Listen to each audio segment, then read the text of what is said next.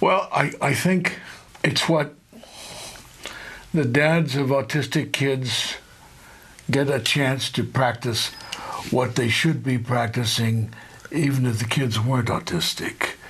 It is like a jolting reminder of what they should be and what they should do. Uh, dotting the I's and crossing the T's. And you do that with an autistic kid as best you can. And of course, it's what we should be doing with our normal kids. And autism gives us the chance to prove that we're fathers.